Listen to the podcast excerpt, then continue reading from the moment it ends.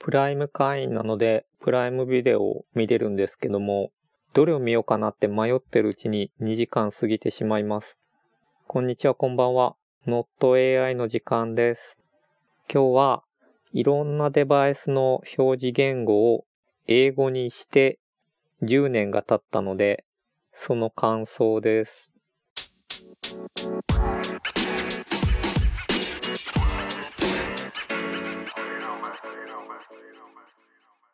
何がきっかけで英語にしようと思ったのか、もう忘れてしまったんですけど、ちょうど10年前ぐらいに Mac、それからスマホの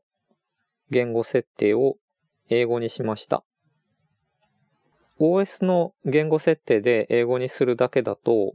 完全に英語にはならなくて、さらにブラウザの設定も英語にして、それから使ってるサービス、これは基本的にブラウザが英語だと英語になってくれるんですけども、ロケーションとか見て、それでも英語にならないサービスは設定で英語にしてます。なので、OS、ブラウザ、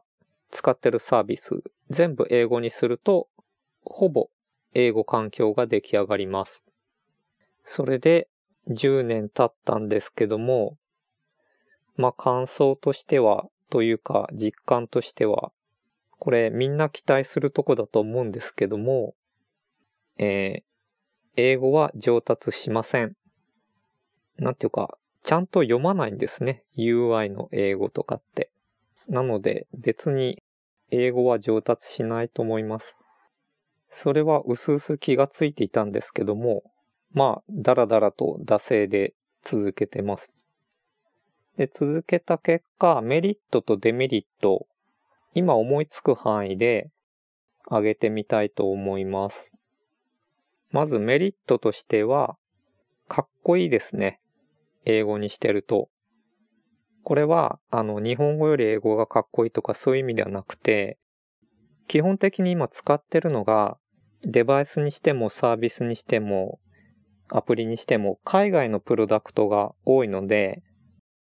英語前提でおそらく UI の設計がされていて、そこに無理やり日本語が乗ると、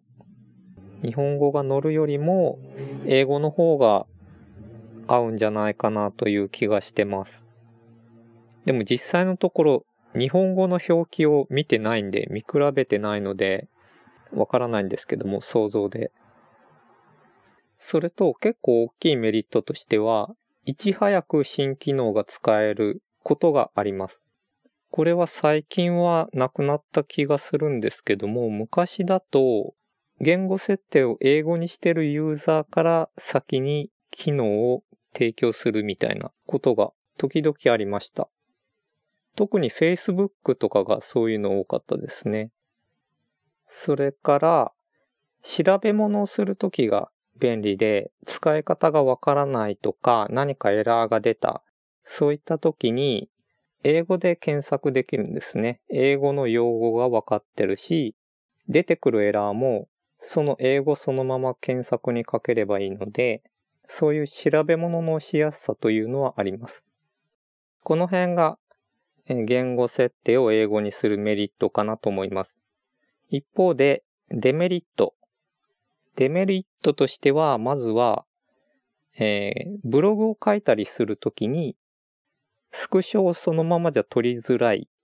ブログは日本語で書いてて日本人向けに出してるので、やっぱりスクショ取るときも日本語で取りたいんですね。その時にいちいち切り替えるのがめんどくさい。それから、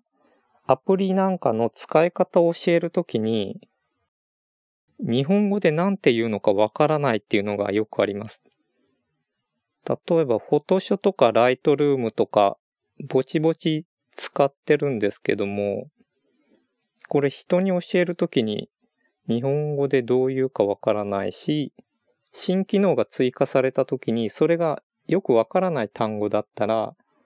日本語で調べることができなくて、英語で調べて、ちょっとそれが難しい機能だと、しっかり読まないといけないっていうことが時々あります。それから、日本製のプロダクトの場合、英語対応が微妙なアプリとかサービスとかがあったりして、言語を英語にしてるとちょっと使いづらかったりすることもあります。そして最後に、日本語だと日付を年月日っていう順番に書くんですけども、アプリによっては言語設定英語にしてるだけで、例えばファイルとかフォルダ作るときに月、日、年の順番で、ファイル名とかが付けられることがあって、で、それ設定で変えれるならいいんですけども、変えられないアプリとかもあって、そういう場合、月、日、年の順でファイル作ると、それが月が先頭に来るので、月の順番でソートされるんですね。で、年月日だったら年月日でソートされるので、この理想通りの順番になるんですけども、この辺は英語圏の人ってどうやってるんでしょうね。まあそれは結構使いづらいところかなと思います。という今メリットとデメリットを挙げたんですけども、デメリットの方は多分普段ちょいちょい思うところがあって、もっと出そうと思ったら出る気がします。というわけで結論としては、デメリットの方が圧倒的に大きいと思うので、言語設定を英語にするのはおすすめしません。ただAndroid の左にスワイプして、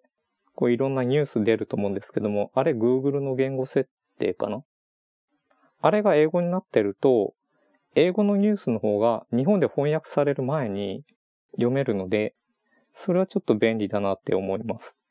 まあ、結論としてはおすすめしないということで。それではまた。